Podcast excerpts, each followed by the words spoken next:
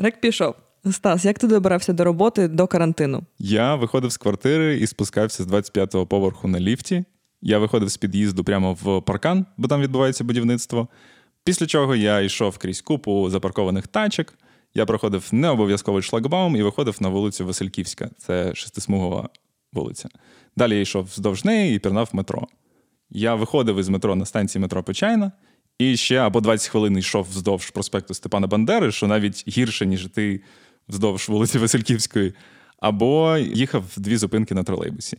Загалом ця дорога займала 55 хвилин десь, і я б їй поставив максимум 2,5 бали з 5 на своїй суб'єктивній шкалі пересувань всередині міста. Великі міста, багато машин це проблема сучасності. І, взагалі, до 2050 року, за прогнозами, в усьому світі буде дві третини населення жити у містах. Саме тому організація міст це велика проблема антропоцену періоду нашої сучасності, коли всі людські процеси дуже сильно впливають на життя нашої планети. Привіт, мене звати Стас. Привіт, мене звати Марія, і це другий сезон подкасту Антропоцешо. Ми повернулися, тому що в антропоцену дуже багато проблем і тем, про які ми хочемо поговорити. Тому навіть не надійтесь, що ви нас дихаєтесь найближчим часом. Про що ми поговоримо в цьому епізоді? Ми будемо говорити про автомобілі в першу чергу. Ми, Наша тема це пересування всередині міста.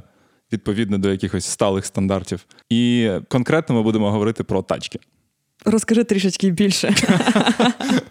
Ось і все. От тут ти можеш зробити якраз цей тейк про те, що як зробити місто, типу, більш екологічним, безпечним та сталим. Для цього потрібно не просто нафігачити багато паркінгів і велодоріжок. Для цього потрібно переосмислити взагалі місце автомобілей у місті. Місце у місті. Мені здається, ти зараз все класно сказала, і мені не треба це говорити. Якщо казати про автомобіль, то я взагалі виріс у сім'ї з автомобілем. Я не виріс в автомобілі, як це було написано в конспекті. Це дуже двозначно звучить. Ні, я був настільки автомобільною дитиною, що коли в перших класах десь було питання, на який колір світлофору потрібно переходити дорогу, я абсолютно чесно відповідав на червоний, тому що з перспективи якби автомобіля люди переходять вулицю, коли горить червоне світло для автомобілів. І я дуже дивувався, коли мені казали, що типу, чувак, це неправильно. Ти знаєш, мені здається, що у нас взагалі у багатьох було дуже різне інше уявлення про те, яким має бути місто, як по ньому пересуватися. Тому що я раніше думала, що потрібно дійсно поставити більше місць для паркування, е, тому що завжди в місті, особливо в центрі, є проблеми з паркінгом. І я гадала, що так само потрібно просто нафігачити більше велодоріжок, тому що є люди, які хочуть пересаджуватись на велики, і я, можливо, б теж це зробила, але ну, велодоріжок немає, я ну, не можу пересісти, це некомфортно. Самогубство не вихід. Да? В цьому випадку, да. Е, але виявилося, що все трішечки складніше, все комплексно має вирішуватися, як і все, мабуть, навколо нас. Тому я задумалася про те, що організація міст це дуже важлива штука, яка дуже впливає на наші повсякденні звички і, в принципі, на наш стиль життя. Ну а наш стиль життя це щось, що напряму пов'язане із взагалі проблемами антропоцену, про які ми говорили і в першому сезоні також. А повертаючись до автомобілів, я зараз не маю автомобіля, їм не користуюсь. Я користуюсь громадським транспортом і ходжу пішки, де можу. І це така штука, яку роблять взагалі з людьми міста. Вони заохочують певні стилі життя та певну поведінку. І якщо так роздивлятись міста, то, наприклад, Амстердам заохочує тебе сісти на велик і поїхати. Лос-Анджелес е, не дає тобі альтернатив, окрім як взяти тачку. Е, бо тупо нема чим більше їздити по місту. А Будапешт, мабуть, заохочує тебе пересідати на громадський транспорт, бо він досить якісний там. А Київ е, спонукає тебе звалити нахуй. І знаєш чому? Тому що за останній рік дуже так сильно прогоріло, бо було декілька кейсів, якраз коли влада казала тобі, чувак, ти не будеш ходити комфортно пішки або їздити на велику, ти будеш пересідати або в власний автомобіль, або дійсно кудись звалювати. Наприклад, мені здається, дуже голосна історія особисто для мене була, коли вирішила влада минулого року, це здається було десь восени, коли стало відомо, що пішохідний рибальський міст на Подолі, на якому тусувалося багато молоді, і взагалі це було таким важливим місцем, коли вони його закрили типу на реставрування, а потім вирішили, що вони зроблять з цього величезний міст, який буде пропускати з лівого берега е, людей на правий. І ще й бахнуть там величезну розв'язку, яка буде приблизно такого розміру, як три поверхи або чотири поверхи будинку. І це абсолютно фактап історія, тому що вони захотіли пустити з лівого берега через історичну частину міста, через Поділ, який абсолютно не пристосований для такого потоку машин. Автобан. Да, пустити просто автобан. І перший їхній проект, який вони представили громадськості, і це було типу типу громадське обговорення, але вони тоді вже представили проект і сказали про те, що вони вже готові його будувати. Обговорення по-київськи. Громадське слухання це називається. Громадські слухання, да. І вони сказали, що. Ну, коротше, ми так подумали, грошей немає, часу немає, зафігачимо е, шість смуг і буде все добре через Глибочицьку. Якщо ви живете в Києві і ви, бували кілька разів на Подолі, ви розумієте, що Глибочицька і вали, верхній та нижній вал, вони не пристосовані типу, для шести смуг. Там дві смуги ледь ходить, і, і то, типа, з натяжкою. Ну і там старі будівлі, які насправді можуть бути дуже пошкоджені таким рухом. Да, це ставить хрест взагалі на якійсь пішохідній активності і на наших мріях зробити цю частину міста повністю пішохідною і комфортною для містян, і для тих, хто гуляє, для маломобільних людей так само. Але anyway, вони ще й сказали, що ну знаєте, ми коротше так подумали. Ладно, ми зробимо одну смугу для транспорту, для громадського транспорту. Типу, окей. І він такий, блін, чуваки, ви розумієте, що ви просто нахер просто блін знищите цю частину подолу, і все. Уявіть собі, там, до речі, стоїть е, бар хвильовий. Стоїть. Ух, На валу стоїть. стоїть. Багатьом з вас відомий бар хвильовий, в якого, до речі, є подкаст на Радіо Поділи, ви можете його послухати. Це собі, що, кросовер? так от, уявіть собі бар хвильовий на трасі. Ну, типа, ти виходиш з хвильового, і ти просто виходиш на величезну трасу. Коротше, це погана історія. Це фактап. І, і це перший приклад такого автоцентризму Києва. Другий приклад також стосується Києва, та також стосується Подолу. Да, тут е, нам підказують, що a surprise. Радіо Поділ говорить про Поділ і про проблеми Подолу. Але він дуже актуальний. Це те, що вулиця Сагайдачного і контрактова площа, знову ж таки, історичні місцевості, вже роки чотири, мабуть, працюють як пішохідні зони. Там стоїть величезне колесо, яке ви, якщо ви не були в Києві, ви точно бачили в когось ті фотки з колесом, мені здається. І в принципі вона так існувала нормально вже 4 роки. Але в кінці травня з'явилась новина, що типу суд вирішив скасувати це. Суд вирішив, що це було незаконно. І там буде апеляція, кличко буде подавати апеляцію. Але сам факт, що настільки напружено дається створення пішохідних зон в Києві, що потрібно долучати якусь громадськість, потрібно, щоб київська влада реально стояла за це спиною, бо якісь е, автомобілісти дуже хочуть повернути собі артерію. У якості підготовки до цього епізоду я В якості, В якості підготовки, підготовки. я пішов. Розкажи, що ти зробив? Як ти готувався до цього подкасту? Я взагалі нічого не робив, окрім як лазив по групі автомобілісти Києва і просто читав народну мудрість. І ось, наприклад, що я вичитав про думку пана Олександра з приводу пішохідної вулиці Сагайдачної контрактової. Тут цитата: Довбню. Ніхто там не гуляє. На дорозі ресторан поставили, а пройти знову немає як. Там постійно якесь шапіто, а не вільна для прогулок зона. Це була народна мудрість. Ти знаєш, мені здається, що ситуація із Сагайдачного і пішохідною контрактовою вона дуже показова в тому плані, що є незадоволені автомобілісти, яким хочеться зручно добиратися кудись. Є незадоволені пішоходи і маломобільні люди, яким хочеться безпечно пересуватись містом. І при цьому ну їм хочеться гуляти. Я взагалі пам'ятаю, що обговорення в Твіттері було таке дуже зашкварне, коли чувак сказав: Ну, типа, навіщо вам гуляти по контрактові? Гуляйте в Марінському парку чи там на Трухановому. Парків не вистачає. Да, Йдіть там, вам де парків дерева. не вистачає. І от це якесь таке враження, що всі хочуть якогось комфорту, всі хочуть, щоб їм було зручно, але з різних сторін. І, і, і немає ніяких точок перетинання. Е, знаєш? Ну да, мені здається, що багато автомобілістів вважають, що ось якщо цю вулицю відкрити, то нарешті заїдемо. О, ох, як ми почнемо їздити. Ох, будемо їздити. Ой, хорошо. Наїздимось, напаркуємось. Мені, мені цікаво, де та точка, коли людина може сказати: ну все, я напаркувався. Достатньо.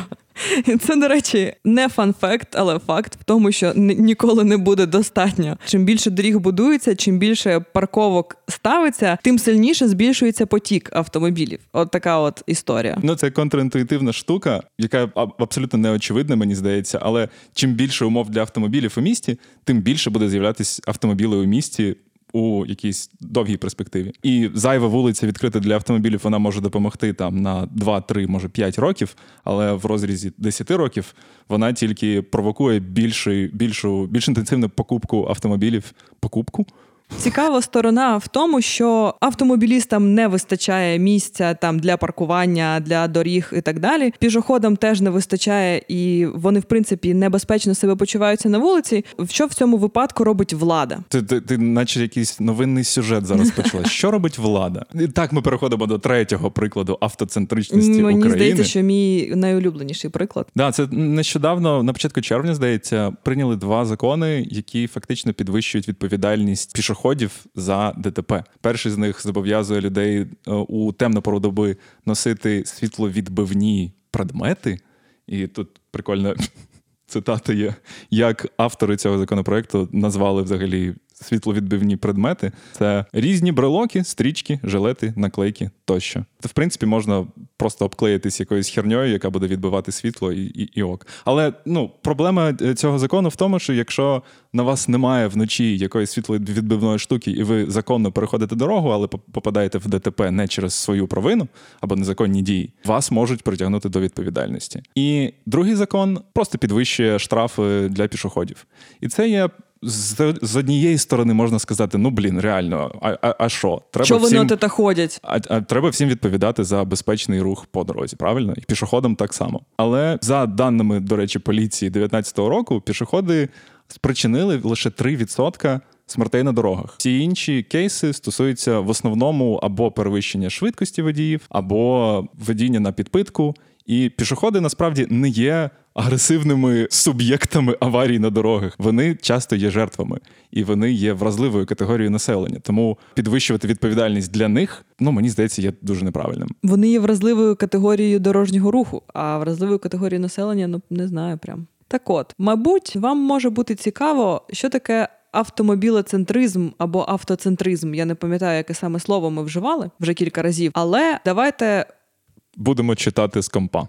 Ні, в мене там не написано цього. Що таке автомобілецентризм? Автоцентризм це така, якби ідеологія будування міста, яка ставить в центр якраз автомобілі і власників автомобілів. Тобто інфраструктура вибудовується відповідно до оптимального руху на тачці. Це призводить до того, що інші категорії транспорту відходять на другий план. І категорії населення. І категорії населення, і категорії транспорту відходять на на другий план. Да на першому плані тачки. Чому ми так багато бідкаємося і говоримо про те, що автомобілі у місті це погано, багато автомобілів у місті це ще гірше? Є на це в нас кілька відповідей. Е, звичайно, є кілька проблем, і є кілька факторів, як зазвичай це буває. Проблема комплексна, проблема багатофакторна. І Кінець. Е, та, на цьому все. Перша історія це те, що автомобіль економічно невигідний для міста. Чому? Тому що, по-перше, в середньому автомобіль перевозить лише півтори людини, а вміщає п'ять. По-друге, він більшість часу стоїть на місці, тобто близько 95% в існуванні автомобілю він стоїть просто на місці, тому що ви там переїжджаєте кудись, його залишаєте, паркуєте і все. І він стоїть. В кращому випадку він стоїть в гаражі або у дворі будинку, а в гіршому випадку він стоїть запаркований прямо в центрі міста. На найкращій клумбі біля вашого офісу. Звичайно, ще кричущою проблемою для нас, і оскільки це подкаст Антропоцешом, ми не могли не згадати про цю е, про цей момент. Це ще й екологічно шкідлива штука. Тобто мені здається, що це вже давно очевидно. Нам вже кілька десятків років про те, що дуже багато викидів і, взагалі, шкідливого повітря в атмосфері, яким ми з вами дихаємо, складають викиди якраз транспорту і автомобілів. Ну і в Києві 70% взагалі шкідливих викидів саме йдуть від автівок. Так, і це при певних погодних умовах можна прослідкувати, коли ви бачите оцей е, прекрасний смог.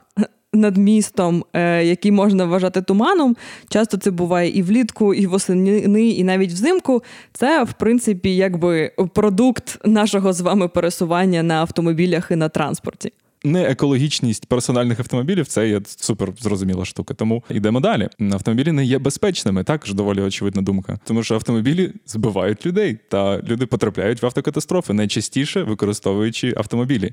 А Тролейбус рухається повільніше і на окремій полосі, тому він менше вбиває людей. Ось і все.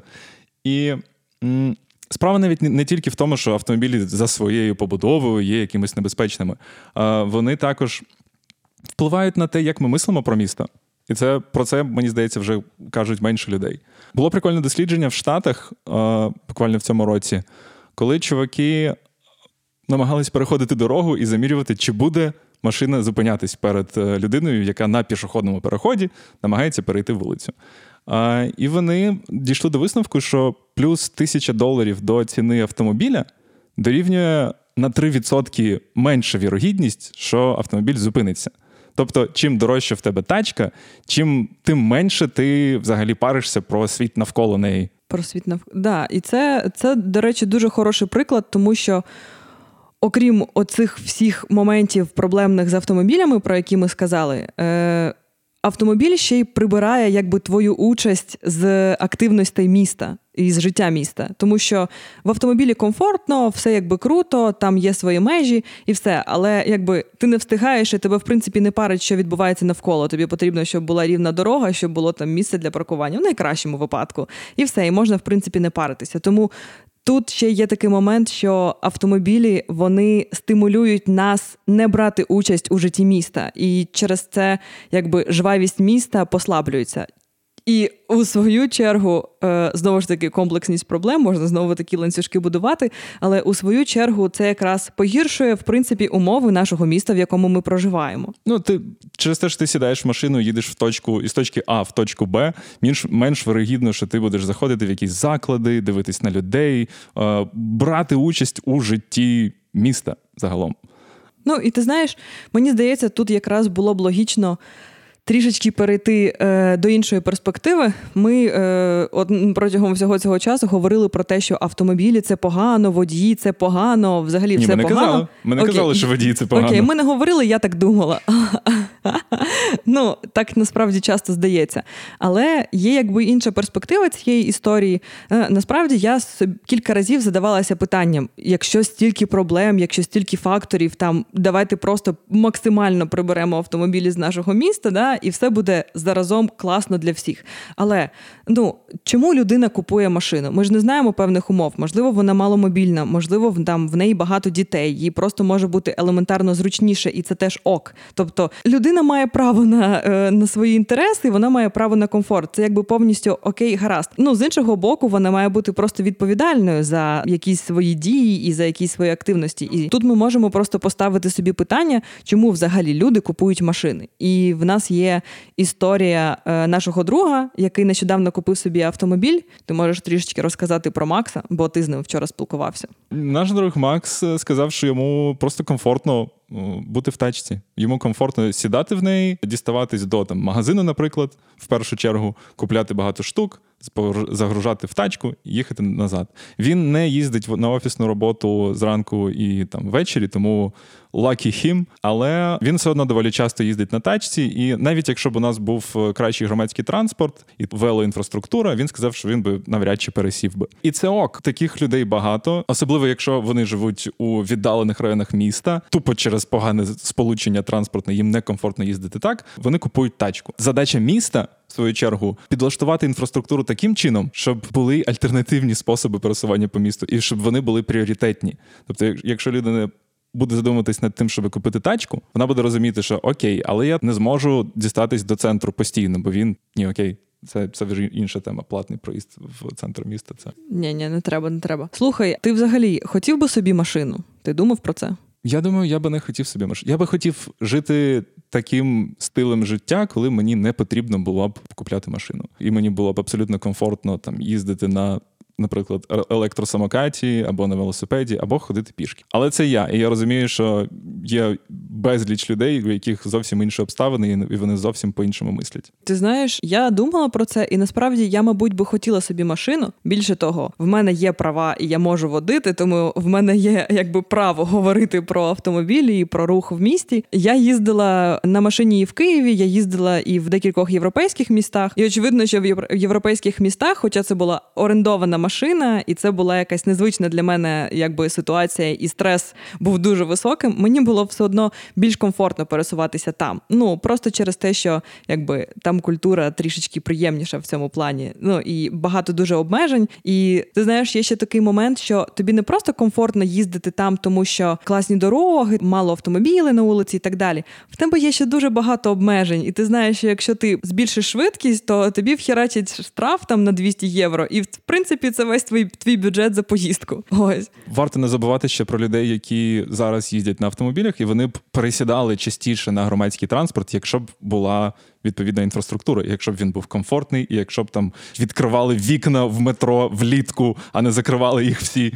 Дуже дует. І тут ми знову ж таки полізли на е, групу автомобілісти Києва. І ось така ось, ось такий приклад народної мудрості. Цитую: я би не проти їздити на общественном транспорті, тільки вот никакого комфорта в этом нет. В метро летом душно по утрам до ужаса. Зимой? Зимой в целом ок. Маршрутки и автобусы, трамваи и троллейбусы без кондиционеров, зимой дубарь, летом духота, так еще и в пробке стоишь со всеми. Единственный нормальный общественный транспорт в Києві – это метро, но у нас слабо развита його сеть. І мені здається, що таких людей багато. Це моя суб'єктивна суто оцінка, але мені здається, що можливо не пересіли би люди повністю на метро, на громадський транспорт, але принаймні вони б частіше розглядали це як варіант подорожі по місту. Ну, більш комфортний варіант. Мені здається, що якби знову ж таки Макс їздив кожного дня на роботу і стояв би кожного дня мінімум двічі в заторах, можливо, він би частіше користувався громадським транспортом. Плюс до того в нього ж є електросамокат, і можливо він би його так само якось використовував. Тому що ну мені здається абсолютно ок ситуація, коли людина е, машиною доїжджає до метро, залишає там в якомусь притомному місці свою машину і далі вже їде якби до метро добирається до до роботи, тому що це швидше. Ну, ти, блін, можеш поспати годину часу більше, це вже приємно. До речі, Макс так робить. Він спить годину часу чи.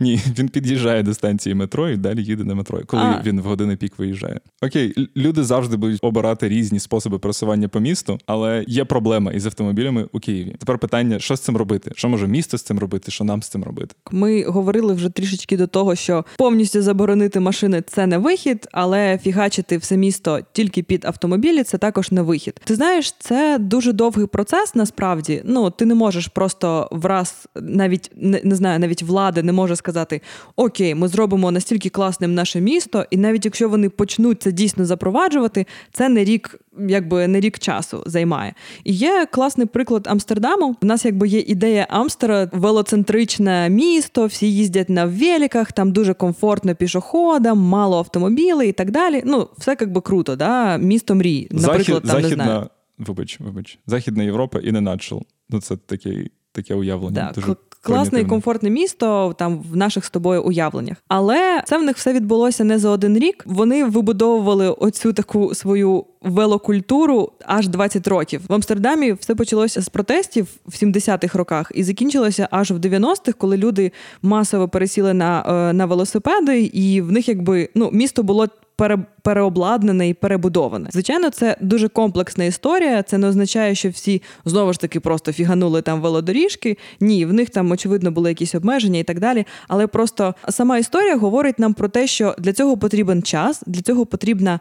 Активність з боку громадян, і для цього потрібна, звичайно, якась поступка з боку влади. Да, навіть не поступка. Поступка це звучить так, наче ми говоримо про кличко. Має бути чітке уявлення про те, навіщо ці дії потрібні, що вони зроблять місто безпечнішим, екологічнішим, і навіть з точки зору економіки також покращать життя міста. Таким чином, ти зараз дуже добре перейшов до важливої думки про те, що цей епізод може дуже звучати урбаністично, але можна зробити висновок, що урбанізм це є частина антропоцену, як і дуже багато всього, що нас оточує. Ну да, знову ж таки, якщо дві третини людства скоро будуть жити в містах із своїми стилями життя, із своїм пересуванням по місту і так далі, то проблеми міст автоматично стають проблемами антропоцену. І саме тому думка про те, що автомобіль є таким самим способом транспорту, як і будь-який інший в місті, ну вона є просто застарілою, мені здається. Бо ми вже знаємо, що з автомобілями є певні проблеми, і для сталого майбутнього нам слід розглядати автомобіль скоріше як негативне явище в місті, особливо якщо влада робить пріоритет на автомобілі. Якщо ви купуєте автомобіль, ви просто маєте розуміти, що на вас більше відповідальності ніж коли у вас не було автомобіля. Якщо ви хочете розібратись глибше у цій темі, ми залишимо різні цікаві джерела в описі подкасту. Також, якщо вам цікаві ці історії про автобан на Подолі, про пішохідну Сагайдачну, ми також залишимо лінки на всі ці історії. Ну і взагалі, якщо у вас є можливість або бажання долучитися до якихось активностей з цього приводу, ви можете також відстежувати певні сторінки на Фейсбуці і долучатися, брати якусь участь у покращенні нашого міста. Ми залишимо в принципі всі корисні посилання в описі цього епізоду. І також буде дуже класно, якщо ви будете зв'язуватися з нами, розповідати нам якісь історії успіху або провалу. Ви можете знайти нас в інстаграмі Антропоцешо і писати нам. Якщо ви у вас залишилися якісь запитання, або ви хочете з нами подискутувати, ви також можете нам писати на Радіо Поділ або в інстаграм Антропоцешо, і також тегати нас у своїх сторіс. Цей подкаст є частиною спільноти українськомовних подкастів Радіо Поділ. Якщо ви слухаєте нас на Apple Podcast, ставте нам зірочки, залишайте коментарі. Нам буде дуже приємно і важливо почитати про ваш фідбек. Також хочу нагадати, що ви можете стати персональним соросом Радіо Поділ, підтримати нас або будь-який інший подкаст. І взагалі закликаю вас слухати і стежити за нашими оновленнями, тому що попереду буде багато цікавого. Дякуємо Павлу, Варварі та Івану за консультації і допомогу з цим подкастом. А зараз ми хочемо подякувати тим, хто долучився до нас на Патреоні та підтримує Радіо Поділ. Арсен Костенко, Богдан Кулинич, Дарина, Кей Ростислав, Ксенія Гнатовська, Марія Пономарьова, Марія Дубина, Міша Сердюк, Михайло Глібовий, Олексій Мироненко, Олена, Сергій Волошин, Сергій, Сніжана Палащенко, Варвара Поднос, Владимир Лєвченко, Владислав Латипов, Всеволод Ворошилов, Юлія Примак, Юрій Баран, Аліса Бучнєва, Ксенія Плівако та Софійка Марченко. Угу! Дякуємо! Чмавки, обнімашки, цьомки-бомки. Муа! Бувайте, друзі! Радіо, радіо, потів, потів, потів, потів.